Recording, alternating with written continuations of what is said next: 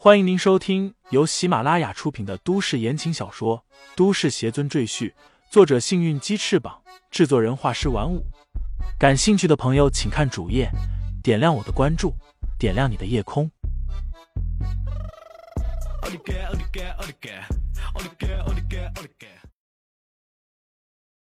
第五十四章，一掌拍死上。瓦列里惊愕的看着尤里的尸体。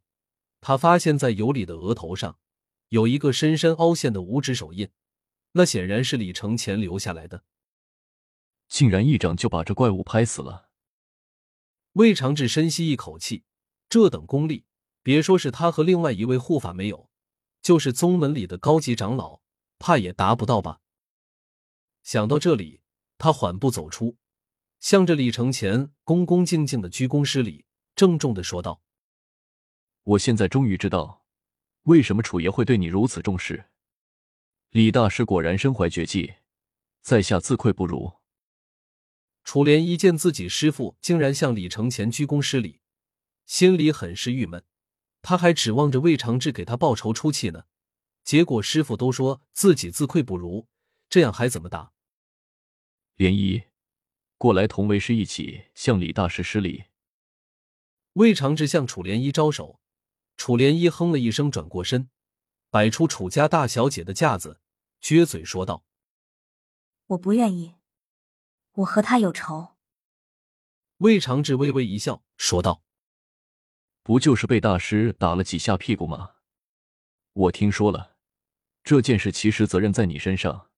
如果不是大师后来手下留情，你可就小命不保了。怎么你还不知道感恩，反而记仇呢？”楚莲衣的脸顿时红起来，怒声说道：“师傅，这件事你怎么可以到处乱说？多丢人呀！”他悄悄去看李承前，发现李承前根本没听，而是走到一边，从地上捡起一把斧头。瓦列里先生，你想去哪里？李承前转动眼眸，冷冷的盯着瓦列里。此时。瓦列里已经悄悄走到了密室门口，他可不傻，眼见李承前解决了棕熊尤里，他立即脚底抹油，准备开溜，却不料李承前一直在盯着他。哼哼，我承认你们很厉害，不过别忘了，这里是毛熊国，容不得你们炎夏人在这里撒野。说完这句话，瓦列里转身大步冲向密室。里面有一条秘密通道可以离开赌场，可还没等他跑出几步，身体突然一震，一张脸因为痛苦而变得扭曲起来。他艰难的扭过头，往自己的后背看去，那里竟然插着一把斧头，正是之前瓦列里丢给乔雪萌，让他砍自己手的那把斧头。这一斧是替我妻子送给你的。李承前的冷声说道。瓦列里咳出一大口鲜血，用恶毒的眼神看了一眼李承前，转过身，踉踉跄跄的冲进了密室，消失在黑暗之中。李承前，你为什么不直接砍死他？楚涟衣在旁边不满的说道。魏长志也有些担忧，这个瓦列里背后的三道杠是个极度危险的组织，李大师不斩草除根，恐怕有些不妥啊。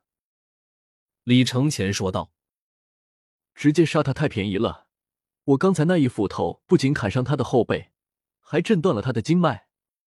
如果他保持静止不动，或许还能多活个一时半刻，但他一定不会这样做，所以最后的结果就是全身的经脉爆裂而死。”哼了一声，李承前霸气说道：“既然我敢放他走，自然就不怕他找人报复，管什么三道杠。”四道杠，我都让他有来无回。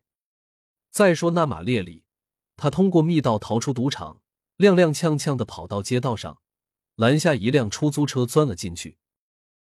出租车司机看见瓦列里浑身是血，不由得皱起眉头，一脸嫌弃的想把他赶下车。谁知瓦列里扯下脖子上的纯银十字架递了过去，那司机一看，脸色顿时凝重起来，沉声说道：“尊敬的校友。”你希望我为你做什么？带我去见校长。李承前和楚涟衣等人从赌场返回宾馆，于黛月得知这件事之后，只觉得一阵后怕。那可是三道杠啊！毛雄国最大的黑道组织，楚家也得让他们三分。楚涟衣和李承前竟然敢去招惹他们，这次能活着回来，简直就是奇迹。大小姐，你不能继续留在这里了。于黛月难得的摆出严肃的表情，对楚涟衣说道：“魏老师已经受了伤，必须马上回国接受治疗。你就和他一起回去吧。”楚涟衣也知道魏长志受伤和他有一定的关系，如果不是他非要强出头，魏长志也不会受伤。于是，他乖乖的点头，答应返回夏北。李承前也对乔雪萌说道。你和你父母也回国吧，我留在这里还有事要办，无法顾及你的安全。乔雪萌好奇的问：“你在这里有什么事情要办？”我要救一个人，一个对我很重要的人。李承前沉声说道。乔雪萌张了张嘴，想问李承前要救的人是谁，但他还是没有说出口，因为他知道李承前肯定不会告诉他。现在的李承前已经不同往日，乔雪萌感觉自己越来越看不懂他，仿佛变了个人一样。